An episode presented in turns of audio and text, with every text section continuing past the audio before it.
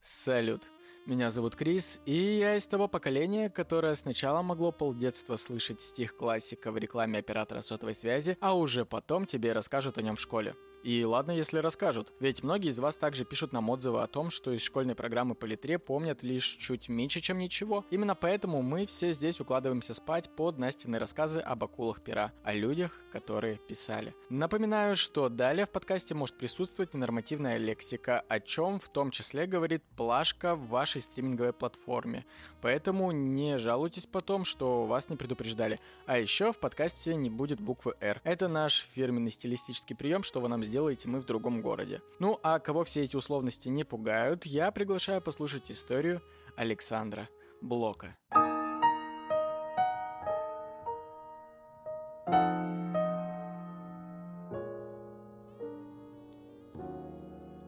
Привет! Ну что, поговорим об одном из самых ярких поэтов Серебряного века. Вообще о Сане я давно собиралась тебе рассказать, но, кажется, ты меня тогда отвлек Стефани Майер, так и пролежал наш герой в заметках. Ночь, улица, фонарь, аптека. Поехали. Александр Александрович Блок родился в Санкт-Петербурге 28 ноября 1880 года. Его отец Александр Львович Блок имел немецкие корни, работал профессором в Варшавском университете, мать – переводчица Александра Андреевна Бикетова, дочь ректора Санкт-Петербургского университета – очень-очень удобно, когда всех членов семьи зовут одинаково. Зовешь одного, прибегают все. Возможно, именно из-за этого удобства брак родителей распался, но на самом деле Александра Андреевна вышла замуж в 18-летнем возрасте и не очень сильно любила папу Саши. И впоследствии они развелись и практически не общались. Но чтоб ты понимал, разводы на тот момент. Это было что-то просто выходящее из рамок, порицались общественным мнением, и, ну, такое мероприятие, если сказать честно. Однако, в 1889 году самодостаточная, целеустремленная Александра добилась того, чтобы Святейший правительствующий синод официально расторг ее брак с Александром Львовичем. И вскоре после этого она снова вышла замуж за офицера гвардии Кублицкого Пеутуха. Фамилия, конечно, такая себе. Вот и мать Блока так подумала и решила, что не будет менять Александру фамилию, и тот остался Блоком.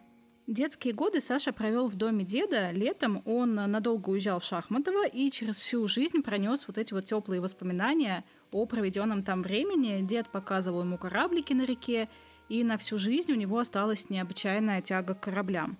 Чтоб ты понимал, это не было какое-то прям богатое имение, это был скромный дом – сады, и профессор купил его, потому что неподалеку жил его друг Менделеев. Да-да, тот самый Менделеев. Впоследствии Шахматова перешло по наследству к Блоку, и расположенное на полпути из Петербурга в Москву, это имение стояло просто в чаще бескрайнего леса, а сам дом был едва виден за липами. К озеру вела еловая аллея, повсюду заросли старых деревьев, кусты жасмина, сирень, шиповник. И восторг. Я бы, я бы сама бы проводила бы все лето в таком парке. И здесь Блок учился ходить, говорить, читать, любить животных. Здесь он начал сочинять стихи. Он печатными буквами писал рассказы, ребусы, потом составлял из них альбомы. И в журнале для деток, блог которому еще не исполнилось и 10 лет, опубликовал текст эпического содержания. Я сейчас тебе прочитаю. Называется он «Полтава». Вот прям Полтава.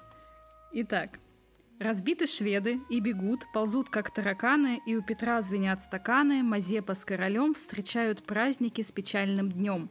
Они зовут бегущих среди костров большущих. И эти строки написаны, разумеется, под впечатлением от Сани Пушкина, произведения Полтава, посвященной одной из ключевых битв Северной войны. И тема классическая, однако вот это вот ритмическое, ритмический эксперимент, на который решился маленький Саша, еще будет использован поэтами-футуристами намного позже. Когда лето заканчивалось, то Александр Блок вместе с мамой и ее новым мужем жили на окраине Санкт-Петербурга рядом с ботаническим садом. Угу, окраина. То, что когда-то было глухой просто окраиной, сейчас это самый центр города. И мама у него на самом деле была крутецкая – она читала ему сказки. Затем она читала ему произведения Шарля Бодлера, Афанасия Фета. и многих других прям классных авторов. И они вместе изучали новые веяния философии, в поэзии, вели увлеченные беседы касательно последних новостей политики и культуры. Мать для Блока была тем человеком, у которой он всегда искал поддержки, утешения, понимания. Он приносил ей и читал свои собственные произведения. Раз в год его отец приезжал повидаться с сыном, но в детстве им особо не о чем было разговаривать. К тому же юный Саша становился все более и более молчаливым. А еще Саня в детстве был просто капец каким очаровательным мальчиком. Поищи его фотки в интернете, это ж прям кукла. На них реально непонятно, мальчик это или девочка, он просто прекрасный. Его все обожали – безгранично. Вот знаешь, чуть ли не культ из него возводили. И он реально своей внешностью всех восхищал. Он там, когда, знаешь, гулял с няньками, все люди оборачивались посмотреть, что же это за прекрасный такой ребенок. А, и вот на тех самых детских фотографиях он на самом деле всегда в юбочках, в платьицах, в кружевах. А это, чтоб ты понимал, не викторианская эпоха, поэтому это такой немножечко странный факт, потому что, ну вот просто так взять и одеть сына вплатиться, это, ну, такое. А баб, баб, Блок любил с детства. Он менял нянь как перчатки.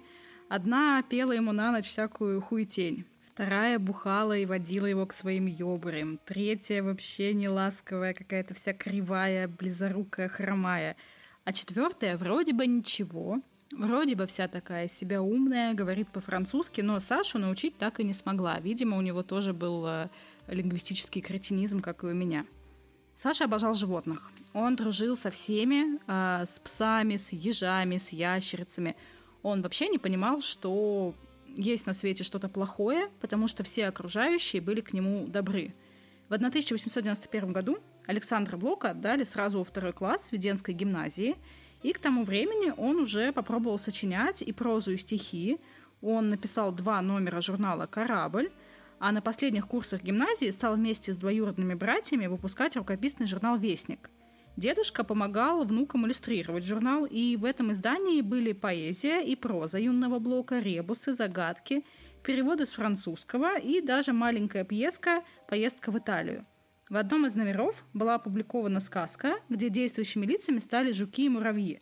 В основном Блок писал юмористические стихи, но было у него и очень трогательное стихотворение, посвященное маме. Всего вышло 37 номеров «Вестника». В 1897 году Блок отправляется с матерью в курортный город, в Германию. Там санаторий, видимо, они отдыхают, все дела, занимаются какими-то прикольными штуками. И там он заполняет анкету, которая называется «Признание». И вот я ее тебе сейчас зачитаю, ответы на некоторые вопросы, чтобы ты просто понимал, как в контексте менялось его мировоззрение, там, начиная вот с этого юного возраста до самой смерти – Кем бы я хотел бы быть? Артистом императорского театра. Мои любимые героини в художественных произведениях. Наташа Ростова. Мои любимые герои в действительной жизни. Иоанн IV, Александр II, Петр I. Мои любимые героини в действительной жизни. Екатерина Великая.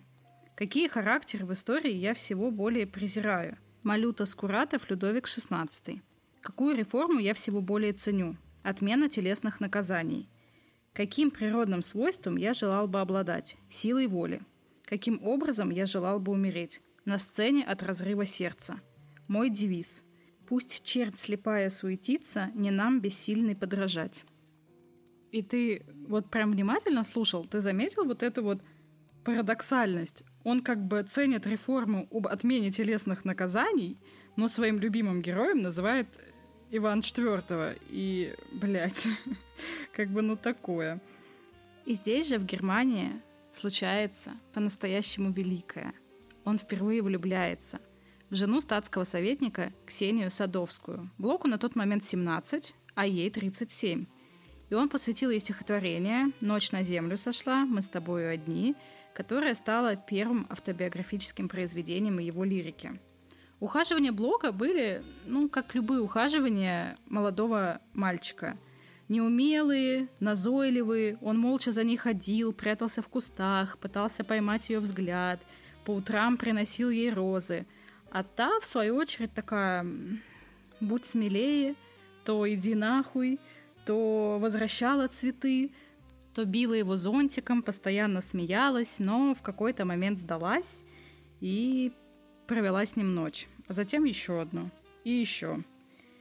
И мать Александра, конечно, была в ахуе. Она, когда узнала о близости сына с женщиной, она такая, куда деться? Возрастная физика, может, так оно и лучше, чем публичный дом, где безобразие и болезни.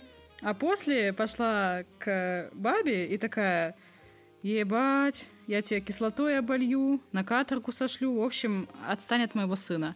Но та только дверь захлопнула и такая у виска покрутила тот же день Блока отправили в фамильную усадьбу. На прощание он подарил Садовской увядшую розу. И казалось бы, на этом курортный роман должен был закончиться, но нет. Они возобновили тайные свидания в Петербурге. Блок встречал Садовскую в закрытой карете, снимал номера гостиниц, умолял ее хотя бы на время забыть о детях. Она потакала его желанием и игнорировала просьбы матери Александра оставить мальчика в покое. В 1898 году Александр завершил обучение в гимназии, сдал вступительные экзамены в Петербургский университет, избрав для своей карьеры юриспруденцию, но спустя три года такой, блядь, что такую хуйню выбрал и перевелся на историко-филологическое отделение, выбрав для себя славяно-русское направление. Блок увлекался театром и почти каждые каникулы у деда там в деревне ставил спектакли Бориса Годунова, Гамлета и сам же в них играл – и вскоре он настолько сильно увлекся творчеством Шекспира, э, трагедия Ромео и Джульетта вообще впечатлила его, что вот дальше некуда. Он выучил несколько монологов главных героев и рассказывал их перед всей своей родней в саду. Затем э, его любимым персонажем стал Гамлет, и трагизм и обреченность поэт-символист привнес свою лирику. И в одном из стихотворений Блок писал, признаваясь в схожести своего лирического героя с Гамлетом – и во время этих постановок он влюбляется в Любу Менделееву. Люба Менделеева – это дочка Дмитрия Менделеева. Она в «Гамлете» играла Офелию, и хоть они были знакомы с детства, но тут ему 17, ей 16, между ними вспыхивают вот эти вот подростковые чувства. Ну, серьезными их не то чтобы прям не назовешь. Такая, знаешь, классическая юношеская летняя влюбленность. Осенью разъехались, и все тут. Но позже в мемуарах вот как напишет Люба. О Блоке я вспоминала с досадой. Я помню, что в моем дневнике погибшем Шахматове были очень резкие фразы на его счет, вроде того, что «мне стыдно вспоминать свою влюбленность в этого фата с рыбьим темпераментом и глазами. Я считала себя свободной. Но когда в 1901 году они ненароком увидятся в Санкт-Петербурге, Любовь Дмитриевна напишет «Эта встреча меня перебудоражила».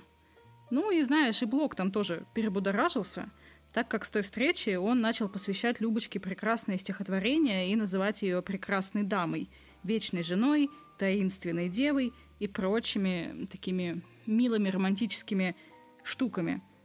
И когда Блок сделал ей официальное предложение, Люба и все семейство Менделеевых такие «Ебать, офигенно, выходим, выходим замуж за Блока». И весной 1903 года пара обручилась, 30 августа прошло венчание – и затем молодые отправились в квартиру Блока в Санкт-Петербурге. В год женитьбы состоялось еще одно знаковое событие в жизни поэта. Его стихи начали печатать в журнале «Новый путь» и в альманахе «Северные цветы». Творчество Блока быстро оценили как в Петербурге, так и в Москве. Говорить о полноценной творческой карьере Блока можно начиная с 1900-1901 годов, в то время Александр Александрович стал еще более преданным фанатом творчества Афанасия Фета, лирики Владимира Соловьева и даже учения Платона ему тогда отлично заходили. Кроме того, судьба свела его с э, Мережковским Дмитрием и Зинаидой Гиппиус. И в журнале, который назывался «Новый путь», Блок делал свои первые шаги в качестве поэта и критика – на раннем этапе своего творчества Александр Александрович понял, что близким ему по душе направление, которое называется в литературе символизм.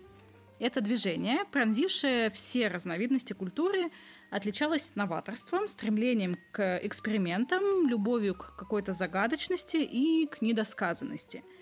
В Санкт-Петербурге близкими ему по духу символистами были упомянутые выше Гиппиус и Мережковский, а в Москве Валерий Брюсов. Кстати, Брюсов это вообще лидер символистов, и после первого знакомства со стихами Блока в письме литературному критику Перцову э, Брюсов написал так. «Блока знаю, он из мира Соловьевых, он не поэт. Правда, что вскоре при личном свидании по прочтению стихотворений я отрок, зажигаю свечи, и когда святого забвения этот э, безапелляционный приговор о том, что Блок не поэт, был взят обратно. Особенное место в сердце Александра Блока занимал кружок молодых почитателей и последователей Владимира Соловьева, организованный в Москве. Роль руководителя этого кружка на себя взял Андрей Белый, это начинающий прозаик и поэт, и Андрей стал близким другом Александра Александровича, а члены литературного кружка одним из самых преданных и восторженных поклонников его творчества – в 1903 году в альманахе «Северные цветы» были напечатан цикл произведений Блока под названием «Стихи о прекрасной даме». Тогда же три стиха молодого поэта были включены в сборник произведений воспитанников Императорского Санкт-Петербургского университета.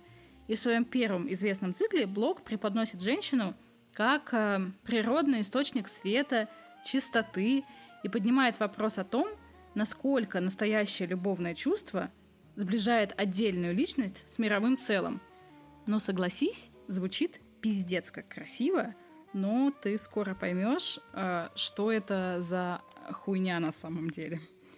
Революционные события в России стали для Александра Александровича олицетворением стихийной, неупорядоченной природы бытия и достаточно существенно повлияли на его творческие взгляды.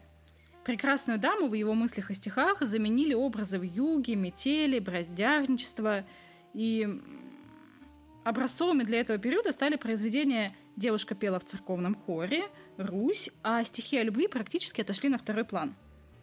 И смотри, а, это первая революция, и как там Блок вообще к ней относился. Вот что он пишет в письме. Что касается подробностей учебных волнений, то я знаю о них большую частью по газетам. Частные же слухи до такой степени путаны, сбивчивы и неправдивы, а настроение мое так отвлечено и противно всяким страстям толпы – что я едва ли могу сообщить вам что-нибудь незнакомое. В дневниковых записях за 1918 год Блок возвращается к событиям того времени, то есть к 1901 году, и пишет о том, что в то время он был аполитичен, и эта аполитичность кончилась плачевно. В чем плачевность? Одному из профессоров студенты объявили обструкцию, отказались сдавать экзамен, и кто-то из студентов спросил у Блока, намерен ли тот экзаменоваться. И Блок такой, да, я буду сдавать экзамен. И ему сказали, ну, ты охуел? Ты подлец. И не проявив студенческой солидарности, Блок успешно сдал экзамен. И в дневнике он оправдывал свой поступок тем, что сидел на втором курсе уже второй год, и ему просто, ну, необходимо было сдать этот экзамен – и вот да, в первые годы студенческой поры он очень далек от политики, но уже в 1903 году, когда он женился на Менделеевой, он запишет в дневнике за 1917 год, заглядывая в свое прошлое, «Едва моя невеста стала моей женой, лиловые миры первой революции захватили нас и вовлекли в водоворот». Драматургия и театр в это время все так же увлекали поэта, и первая пьеса, написанная Блоком, получила название «Балаганчик», и была поставлена Всеволодом Мирхольдом в театре Веры Комиссаржевской в 1906 году. После революционных событий 1905-1907 годов наступают годы реакции 1906-1910. Государство, чтобы сохранить власть, вынуждено бросить на борьбу с народными возмущениями репрессивно-полицейскую машину. Тотальные слежки, аресты коснулись вообще очень многих активистов протестного движения, и письме к матери в декабре 1906 года Блок пишет «Обыски настолько повальные, что к нам, я думаю, придут. Но не найдут ничего, только выворотят все и, может быть, украдут ложки, как это бывает иногда». Обыска не было, но опасения Блока были небезосновательными. Блок э, действительно в октябре ходил по Невскому с красным флагом, выражал свою солидарность э, с рабочим движением. В конце 1900-х годов главной темой работ Блока стала проблема соотношения народа и интеллигенции в отечественном социуме. В стихах этого периода можно проследить яркий кризис индивидуализма и попытки определить место Творца в условиях реального мира. При этом Александр ассоциировал родину с образом любимой жены, из-за чего его патриотические как бы стихи приобретали какую-то свою особую индивидуальность. Так, кстати, мы отвлеклись от жены как у них там складывались отношения. К сожалению, идеальным этот союз назвать было, ну, нельзя. В первую брачную ночь Блок такой приходит и говорит, что считает, что физическая любовь недостойна их высоких чувств, и близости между ними не будет. Не может же он, ну на самом деле, совокупляться с ней так, как совокупляются с какой-нибудь проституткой. И Люба такая, а, чё? И она такая, блядь, он что, меня разлюбил? Но Блок нет, он такой, наоборот, я тебя очень-очень сильно люблю. И ты для меня святая, воплощение вечной женственности. И предаваться каким-то там плотским радостям, это же просто, ну, кощунство какое-то. Целует он ее, значит, в лоб и сваливает в другую комнату. А девушка, не понимая, что происходит, старается всеми возможными способами разбудить страсть мужа. Э, белье, наряды, свечи, но Блок не преклонен. И даже то, что она там ходила и в открытую страдала, вообще никак его не беспокоило. И если бы тогда она знала, что это не помутнение рассудка, что она действительно обречена, блядь, так жить, может, она бы съебала бы в самый первый же день. Но она продолжала надеяться, что когда-нибудь соблазнит его. И в течение года после свадьбы оставалась девственницей. А вот Сань-то себе ни в чем не отказывал. А, потому что, ну, как бы, это она воплощение женственности. А другие бабы — это другие бабы, их-то можно трахать. Они же не богини, что тут нахуй себя ограничивать-то? Так Блок э, переебал половину всех проституток Петербурга, но через год жене все же удалось затащить его в постель. И что-то оба остались, э, ну так, не, не шибко в восторге. Что касается вообще вот этой неземной любви к жене, э, все, все знакомые Блока настолько прониклись вот этой философией, там, Соловьев, Белый, что тоже окрестили Любовь Менделееву земным отображением вечной женственности. И вот все начали искать а, какие-то тайные знаки, э, разбирать то, что она надела, что это значит, обсуждали каждый ее жест, каждое слово. При этом остальные бабы вообще не вдупляли, почему все так заинтересованы Менделеевой. Больше всех, пожалуй, увлекся Андрей Белый, и он прям добивался ее расположения, и в какой-то момент осознал, что хочет быть только с ней, и настолько этого хотел, что был готов вызвать Блока на дуэль. И она ему дала. Но вовремя очнувшись от э, вот этой вот резкой вседозволенности, Менделеева осознала, что не любит Белого, и послала его в жопу. Но это пробудило в ней жажду физической близости, из-за которой она такая, так, ладно, этот по проституткам ходит, и я начну. Блок, кстати, не только, знаешь ли, любил падших женщин, но и актрисами не брезговал Наталья Волохова, Любовь Дельмас и все его фанатки. И вообще он был очень феноменальным ходаком, воплощал свои сексуальные фантазии, ни в чем себе не отказывал. Секс с женой тоже иногда случался, но она это описывала в своих дневниках так. Редкие, краткие, по-мужски эгоистичные встречи. И, естественно, воздержание для нее было в тягость, и она начала заводить любовников – а, там был и поэт Георгий Чулков, другие поэты, актеры. Но о каждом своем любовнике Любовь Дмитриевна докладывала Блоку «Люблю только тебя». И она продолжала играть в театре у Мерхольда, и однажды вернулась с гастролей беременной. И Блок такой зашибись, классно, у нас будет ребенок. Дело в том, что сам Блок детей вроде как не мог иметь, потому что сифилисом переболел. А тут что? Ну, беременная жена, заебись, будет ребенок. Но малыш прожил всего 8 дней, и это разбило Блока. Он не сдерживал своих эмоций, рыдал на могиле. А позднее, в этом же году, умер его отец, и два этих события выбили Блока из колеи полностью. И они вместе с женой отправились в Италию, Германию – и лишь спустя несколько лет вернулись в Россию. Поездка в Италию и вся эта заграничная атмосфера подтолкнула Блока к переоценке сложившихся ранее ценностей. И об этой внутренней борьбе рассказывает цикл «Итальянские стихи», а также прозаические очерки из сборника «Молнии искусства». В конце концов, Блок пришел к выводу о том, что символизм как школа со строго обозначенными правилами для него исчерпала себя, и отныне – он испытывает необходимость в самоуглублении и духовной диете. Он сосредоточился на больших литературных трудах, Постепенно стал меньше времени уделять публицистике, меньше стал тусоваться, появляться на всяких светских мероприятиях, и в это время на свет появилось ставшее в дальнейшем хрестоматийным сочинение о доблестях, о подвигах, о славе. Также в 1908 году Блок написал на поле Куликовым, а в 1910 году автор начал сочинять эпическую поэму под названием «Возмездие». В период с 1912 по 1913 год Саня написал пьесу «Роза и крест», а в 1911 году Блок, э, взяв за основу пять книг с поэзией, составил собрание сочинений в трех томах, которое несколько раз переиздавалось. В 1914 году поэт создал знаменитое творение «Я Гамлет». С годами Блок понимает, что любовь всех проституток, актрис, танцовщиц и прочего не заменит ему чувств к его жене Любе. Но к этому моменту она уже максимально от него отдалилась, переходит из одного бурного романа в другой, и в конце жизни Блок окончательно осознает, что для него существует одна женщина Люба. Называет ее такой же красивой, как в юности.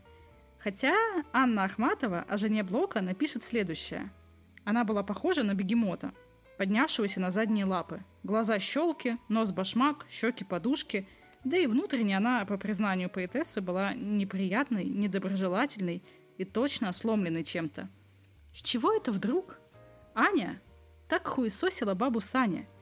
В обществе бродили слухи о том, что он является любовником Анны Ахматовой, но поэт игнорировал эти слухи, а Ахматова заявляла, что они просто друзья – но Блок, по утверждению Ахматовой, даже в конце жизни видел а, в Любови Дмитриевне ту девушку, в которую когда-то влюбился и любил ее.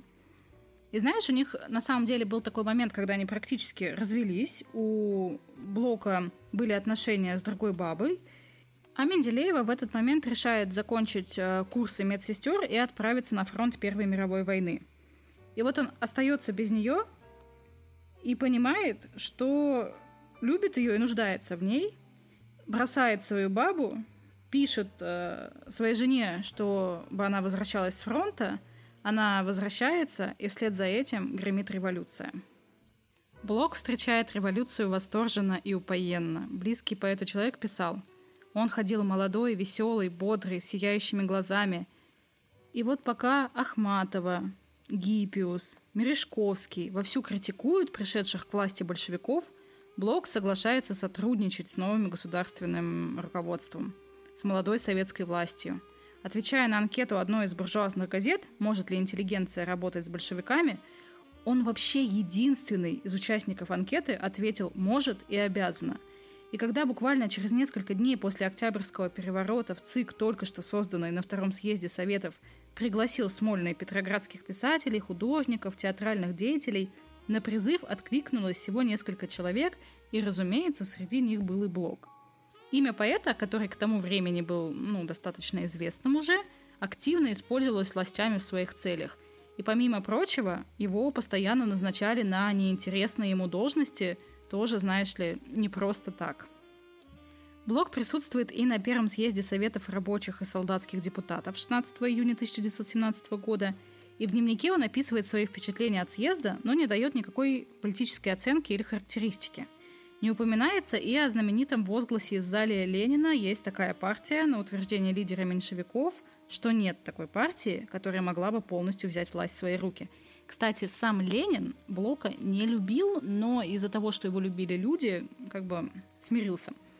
Временное правительство было настолько временным, что едва продержалось до октября 1917 года – и вот вал этих кризисных событий нарастал. Продолжается война, от России отделяется Финляндия и Украина, надвигается голод, Корниловский мятеж только усиливает авторитет большевиков в рабочей среде. И вот на волне этого недовольства бездействием Временного правительства народная масса идет за многообещающими лозунгами большевиков. Блок отказывается участвовать в антибольшевистских газетах, куда его зовут его друзья, там та же Гиппиус с Мережковским – и на Дворцовой площади тогда жгли костры, дежурили солдатские пикеты, и в одну из таких ночей Маяковский случайно встретил Блока. Помню, в первые дни революции проходил я мимо худой согнутой солдатской фигурой, греющейся у разложенного перед зимним костра. Меня окликнули. Это был Блок. Мы дошли до детского подъезда, спрашиваю. «Нравится?» «Хорошо», — сказал Блок. А потом прибавил. «У меня в деревне библиотеку сожгли». И в этой статье Маяковского, сразу после смерти Блока, Маяковский признает Блока как поэта эпохи и замечает, что поэт надорвался.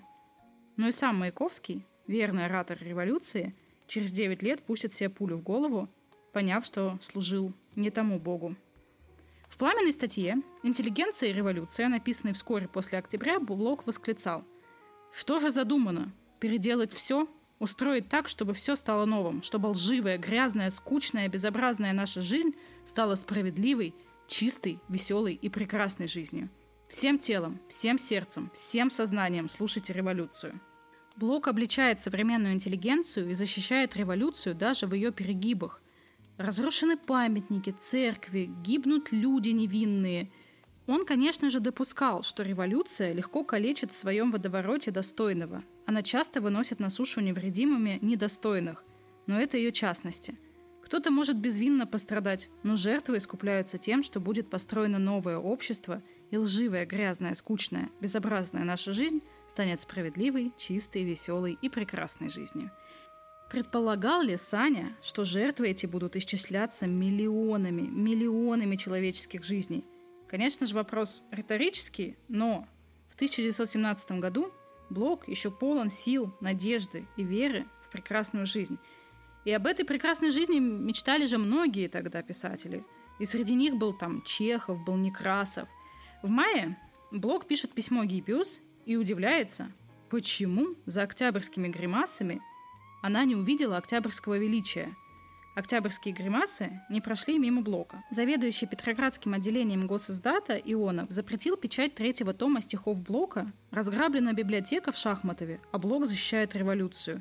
После появления статьи «Интеллигенция и революция» Блоку, естественно, все его литературные соратники, все его друзья объявили бойкот и послали его нахуй – в газете московского отделения эсеров «Труд» Илья Оренбург выступает со статьей, в которой под таким же названием, но с подзаголовком «Ответ Александра Блока» оппонирует поэту и, веря в искреннюю любовь Блока к России, говорит о том, что того мало интересуют различные эксперименты над живой плотью Родины. Миллионы крестьян, хотят они гибельного и прекрасного безрассудства или земли, дешевых товаров, порядка. Опыт делается без их ведома, но за их счет – делается кучка интеллигентов, которым интересы доктрины важнее жизни России.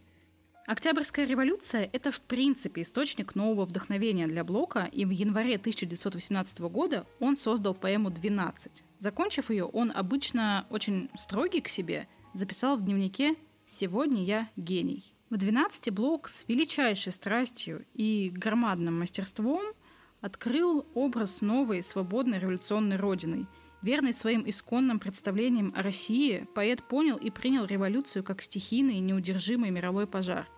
И в этом очистительном огне должен испепелиться весь старый мир без остатка. Он очень долго, очень мучительно искал окончание поэмы, и образ Христа тут как бы явился, знаешь, ну это странно. Блок говорил, что вместо Христа должен был быть кто-то другой. Но кто? Антихрист, Блок не знал ответа на этот вопрос, он вообще не мог объяснить логически все это свое произведение, оно было написано чисто интуитивно. Книга сразу нашла своих сторонников и сразу нашла своих противников. В книге воспоминаний под серпом и молотом Бунин пишет так, что в Москве собрались писатели на чтение и обсуждение поэмы «12». Среди присутствующих был Толстой, Иренбург. О Блоке Бунин почему-то не упоминает. Ну, Ваня — это Ваня, ты уже должен был понять, что он за человечек. Наверное, его тогда не было, но после прочтения поэмы раздался чей-то восхищенный возглас. «Изумительно! Превосходно!» Бунин выступил с резкой оценкой стихов. «Двенадцать» есть набор стишков, частушек, то будто бы трагических, то плясовых, а в общем претендующих быть чем-то в высшей степени русским, народным – и все это прежде всего чертовски скучно. Бесконечная болтовня и однообразие. Все одного и того же разнообразия надоедает несметными «ай», «ай», «эх», «эх», «ах», «ой», «тра-та-та», «тра-та-та-та-та». Блок задумал воспроизвести народный язык, народное чувство, но вышло нечто совершенно неумелое, сверх всякой меры вульгарное. Оценок других присутствующих писателей Бунин не приводит – Наверняка были и противоположные, но пусть это будет на совести Бунина. Сильным ударом, послужившим перемене отношения Блока к революции, послужил его арест в феврале 1919 года. Власть большевиков безжалостно расправлялась со своими политическими оппонентами. Блока арестовали по подозрению в политическом заговоре. Блок в заговоре. Да-да. Абсурднее, я не знаю, что можно придумать абсурднее. Ни в каких партиях, ни в каких обществах он не состоял. Да, печатался в эсеровской газете. Принимал участие в допросах ЧК – Временного правительства. Вот и все, что было у него перед большевиками. После многочасового допроса по ходатайству Лончарского на следующий день Блок был освобожден, и в его дневнике нет ни одной записи по этому поводу. Очевидно, он опасался, что за пост теперь можно сесть и ничего не писал. И вот тут на него свалилось все понимание происходящего. Окончательно он пришел к этому только в конце своей жизни – 1919 год был тем годом, после которого он уже не жил, а доживал. Все мемуаристы замечали, что он очень сильно изменился внешне, и причиной был не только голод, когда приходилось довольствоваться мерзлой картошкой, хлебом и селедкой, которые где-то там доставала прислуга, стоя в очередях. И она в какой-то момент ушла, прислуга, и всем хозяйством пришлось заниматься жене, и они продавали вообще все, что у них было, вещи, украшения, книги. И вот это вот полуголодная жизнь осложнялась тем, что в городе еще и шло уплотнение, и Блока выселили из квартиры, и ему с женой пришлось переезжать к матери, а отношения у них были, ну, скажем, не совсем простыми. И жизнь втроем стала для Блока просто невыносимой. И вся вот эта вот весь этот революционный романтизм просуществовал недолго. Большевики начали действовать более жестко – Многопартийность не могла существовать при установлении в стране диктатуры. Пресса захватывалась силой, неугодные арестовывались, изгонялись. Печать теперь отражала только идеологию одной правящей партии. Блок еще работает все это время в театральной комиссии БДТ, ходит э, в издательство «Всемирная литература», но все это только для того, чтобы получать лишний паек. Он лишается в этот момент самого главного в своей жизни – свободы творчества. В 1920 и в 1921 годах Блок приезжал в Москву и читал свои стихи в Политехническом музее, в Доме печати, в итальянском обществе. Но никогда, даже если его просили, не читал 12. На одном выступлении один из слушателей вышел на сцену и заявил «Где здесь динамика? Где здесь ритмы? Все это мертвечина. И сам товарищ Блок – мертвец». Блок спокойно все это выслушал и согласно кивал головой. Да, да, я действительно мертвец. В речи, посвященной памяти Александра Пушкина, он говорил, что поэт погиб не от пули Дантеса, а от нехватки воздуха. После Октябрьской революции жизнь Александра Александровича очень сильно изменилась. Нагруженный огромным количеством обязанностей, не принадлежавший сам себе, он начал очень сильно болеть. У него Появилась астма, сердечно-сосудистая болезнь, начали формироваться психические расстройства. Он заболел цингой, и знаешь, вот даже несмотря на цингу, особо ничего смертельного доктора в состоянии Блока не видели. Вечером 17 мая к Блоку был приглашен доктор Александр Пекелис. А, он проживал в том же доме на офицерской улице, что и семейство Блоков. И был у них вроде семейного врача – ему уже приводилось лечить и самого Блока, и его жену, так что, как всякий семейный врач, он ну, обладал какой-то информацией о состоянии здоровья своих пациентов. Ну и как бы мог поставить какой-то верный диагноз. И то, что он увидел при вот этом посещении, ему сильно не понравилось, поскольку, выслушав и осмотрев пациента, он не смог понять, чем именно тот заболел. Задав традиционные вопросы, на что жалуетесь, он услышал, что у него непроходящая усталость, отдышка, ломота в конечностях, особенно в правой руке, на то, что плохо слушаются ноги, а также на то, что он все время чувствует, как стучит в груди сердце. И Блок сообщил, что плохо спит, периодически испытывает приступы сильного эмоционального раздражения по любому, подчас самому безосновательному поводу, который, однако, достаточно быстро проходит, но лишь для того, чтобы вскоре появиться вновь. И все это вместе он считал проявлением неврастении, потому что такой диагноз ему недавно поставили в Москве. Заболевать он начал в начале весны. В мае он не стал отменять поездку в Москву и вот поехал на тот самый вечер в политехе. И Корней Чуковский, сопровождающий его в дороге, сказал так. «Передо мной сидел не Блок, а какой-то другой человек, совсем другой, даже отдаленно не похожий на Блока. Жесткий, обглоданный, с пустыми глазами, как будто паутиной покрытый. Даже волосы, Даже уши стали другими. И когда он вернулся в Петербург, его встречала жена, и вот как она говорит, он ей даже ни разу не улыбнулся, а такого с ним вообще никогда не случалось. Ему становилось то лучше, то хуже, он впадал в ярость. Как-то жена уговорила его лечь, а в ответ он со слезами стал хватать и бить все подряд, там вазу, зеркало, посуду, мебель, вообще все что угодно. Это битье его немного успокаивало, но потом опять приводило в ярость. И в дни, когда ему было полегче, он разбирал архивы и уничтожал часть своих блокнотов, записей, а в другие дни его изводили бессонницы и кошмары.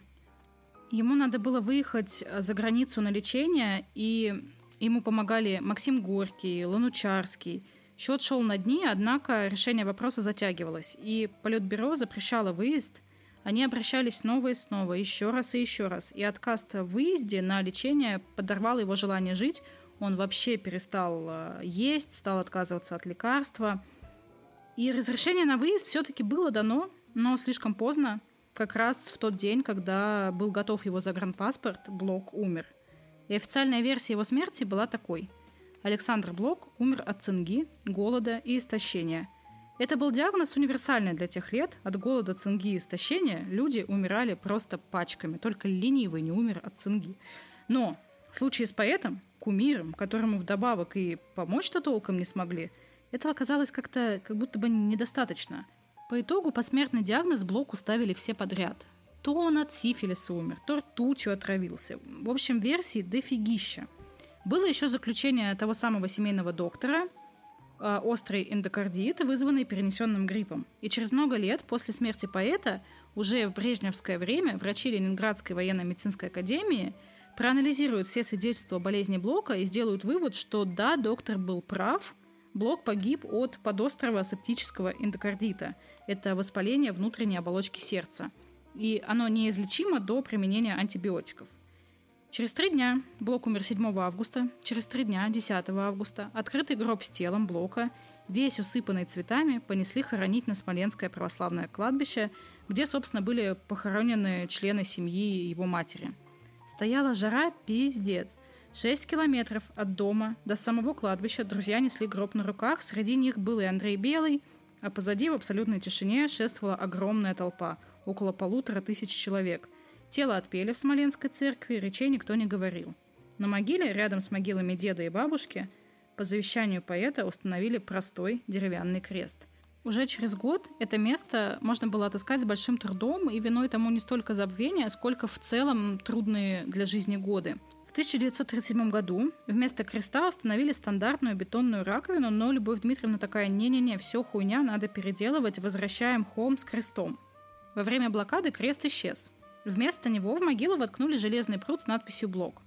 А после снятия блокады было решено перезахоронить прах на литераторские мостки – и это было осуществлено в 1944 году, но, по свидетельству историков, перезахоронен только череп блока.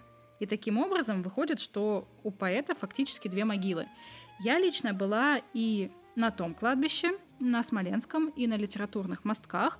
Действительно, могила Блока есть и там, и там. И местные на Смоленском кладбище рассказывают не только про череп, но и про то, что когда прах Блока переносили, то чутка просыпали – вот эту версию с черепом подтверждал искусствовед академик Дмитрий Лихачев.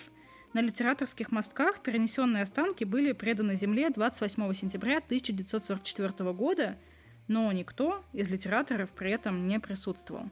Перенос могилы Блока, по мнению историков и искусствоведов, вообще нахуй было никому не нужно, потому что здесь на Смоленке покоились все предки поэта. Сюда приходили поклонники таланта – и в какой-то момент э, на месте первой могилы возник памятный камень с надписью «Здесь похоронен Александр Блок», а нынче, собственно, появилась традиция в День памяти посещать сразу обе могилы. Ты можешь себе вообще представить, что испытывал Блок перед смертью? Так гореть идеей, так во что-то верить, отречься ради этой идеи от друзей, полностью посвятив себя этому – и так разочароваться, так обмануться. Это грустно. Это очень-очень грустно. Любовь Дмитриевна переживет мужа на 18 лет. После его смерти она замуж больше не выйдет. Последним ее словом будет Сашенька, спокойной ночи.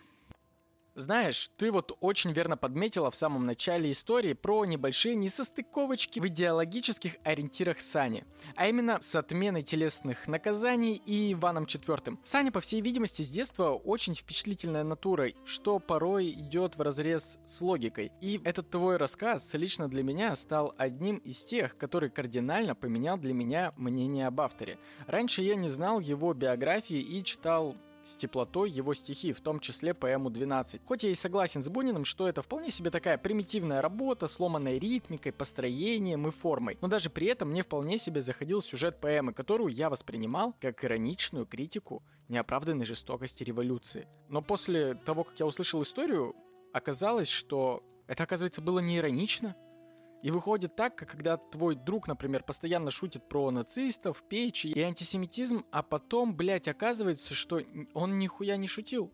Вот так же у меня с блоком. Самое хуевое качество, которое я никогда не прощаю людям с самого детства – это лицемерие. Даже когда это лицемерие неосознанное. Можете как угодно сейчас ко мне относиться, но если человек лицемерен, то я ставлю на нем большой, жирный, безапелляционный крест. А Саня, Саня, это просто квинтэссенция лицемерия, как по мне. Ты сам же, сука, кулак. У тебя у самого есть поместье, у твоей жены есть поместье. Но ты бегаешь по городу с красной тряпочкой и прославляешь революцию. Мне кажется, или ты стреляешь себе в колено, и не только себе – но и в колено своей жене и своим близким. А если ты хочешь оправдать все эти жертвы ради идеологии, то что ж тебе мешало, Санечка, отдать свое поместье рабочим даром еще до революции? Зачем тебе нужен был повод? Все равны? Так окей, пиздуй в поле и работай, и отдай поместье под склад зерном, хули ты? А нет, мы дождемся момента, когда у тебя все отберут, и ты пойдешь на поклон в глухие кабинеты, чтобы тебе выделили хоть какую-то околопартийную работенку, чтобы потом стоять в очереди за дневным пайком. Этого ты добивался? Крутяк. Моя жена святая, поэтому я пойду ебать шлюх. Но иногда ебать жену все-таки буду. Это ли не лицемерие? Если она святая, так не еби ее вообще никогда. Вот, вот это будет пиздец жест, да. А когда ты только там, где тебе удобно, это лицемерие, Саня. А вообще, возвести в абсолют можно все, что угодно, любую женщину, да и вообще любого человека. Главное, долго и убедительно твердить о том, что этот человек особенный, а желательно убеждать при этом своих близких, которые тебе верят. Ты бегаешь по шлюхам и пользуешься их любовью, а в ПМе 12 ты убиваешь девушку Катю, оправдывая это тем, что она была блудницей. Да ты охуел? Ты убиваешь в ПМе Христа пулями, ты стреляешь в Иисуса пулями, ты идиот? Да Иисусу похуй на пулю, он же как Кларк Кент. Но тем не менее, ты называешь себя антихристом, но после своей смерти тебя отпевает батюшка и хоронят тебя в православном кладбище. Блять, ты даже после смерти остаешься лицемерным. Да как так-то? Да, да, да, Маяк тоже топил за революцию. Маяк тоже бегал с транспарантом. Маяк тоже разочаровывался в новом строе. Но что он сделал?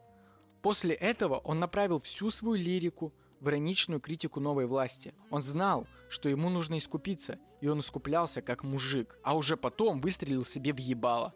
Как бы грустно это не было, но это жест. И это поступок. А ты, когда разочаровался, что ты сделал? Ничего, ты сказал, ну да, я говно. Расстроился и помер. Охуенно, блядь. Туда тебе и дорога. Я читал в школе «Ночь улица фонарь». И сейчас я узнал то, что мне не рассказывала учительница перед тем, как задать мне эту домашку. Если бы я знал, я бы не читал. Но теперь, как и у многих, со временем у меня меняется мнение. И сейчас я могу сказать. Пошел ты к черту, Саня Блок. Listen. Ночь, выстрелы, пожар, калека, бессмысленный кровавый век.